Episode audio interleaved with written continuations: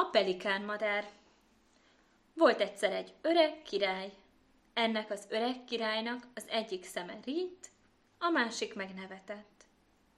Hely, édes lányom, fiatal koromban volt én nekem egy szépen éneklő pelikán madaram.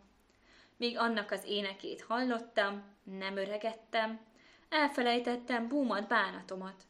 De ez a madár úgy eltűnt, mintha a föld nyelte volna el. Bejártam én érte az egész világot, de sehol nem találtam. A másik szemem meg azért nevet édeslányom, mert amerre csak jártam, hozzád hasonló szép lányt sehol se láttam.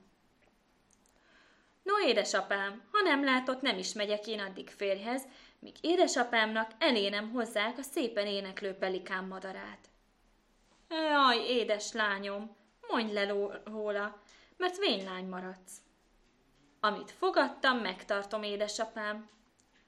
A szép királylány kihirdette sok ország előtt, hogy annak lesz a felesége, aki az édesapjának hazahozza a szépen éneklő pelikán madarát. Mentek a királyfiak százan is, egy-két országot bejártak, és visszajöttek a madár nélkül. Az udvarban volt egy szép, szegény szolgalegény. Már nem állhatta a király szomorúságát. Tarisznyába tett kenyeret, szalonnát, hagymát, útnak indult. Ment, mendegélt szegény, amíg beért egy nagy erdőbe, ahol összetalálkozott egy ősz, öreg, koldus emberrel. Az meg azt mondta. Édes fiam, az Isten nevébe adjál nekem egy darabka kenyeret. Adok én jó szívvel, édes öreg apám. Na, édes fiam, tudom én, hogy mi járatba vagy. A pelikán madarat keresed. Hely, édes fiam, itt ezen az úton, de sok királyfi elvágtatott. Kértem tőlük is, hogy adjanak egy darab kenyeret, de nem adtak. Vissza is jöttek mind a madár nélkül.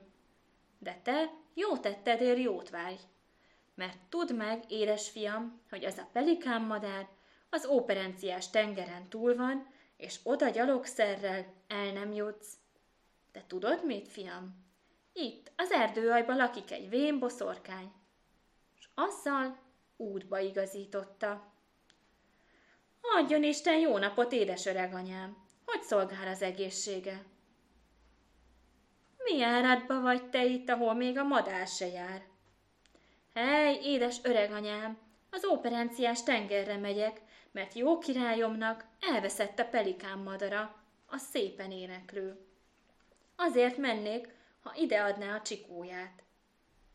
Az a madár úgy megfiatalítja majd magát, ha visszafelé jövök, mint 16 éves korában. Hát, eredj, ott van a híd alatt. Kihozta a legény a híd alól, és látja, hogy minden szőrszál a színarany. Megszólal a csikó. Ülj fel, édes gazdám, a hátamra. No, édes gazdám, én most tovább nem megyek.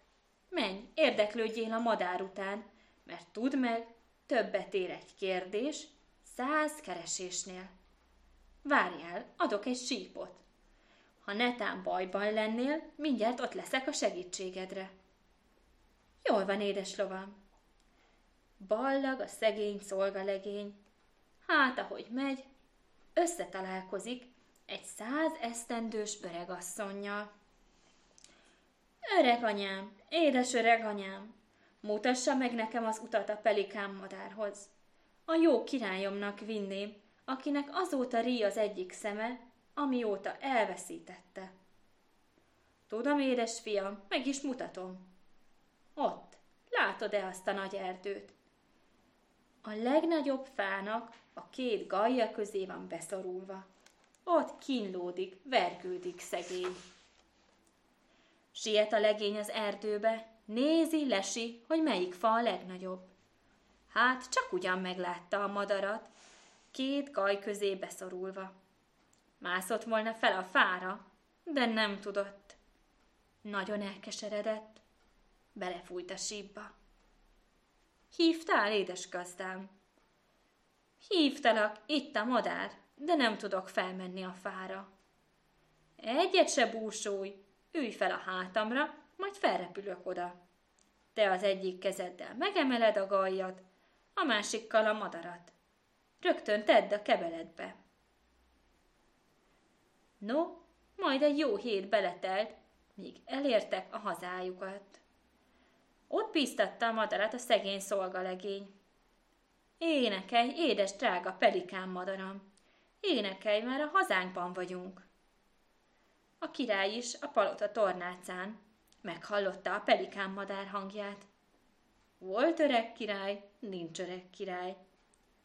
A király kisasszony és a szolgalegény nagy lakodalmat csaptak. A mai napig is boldogan élnek, ha meg nem haltak.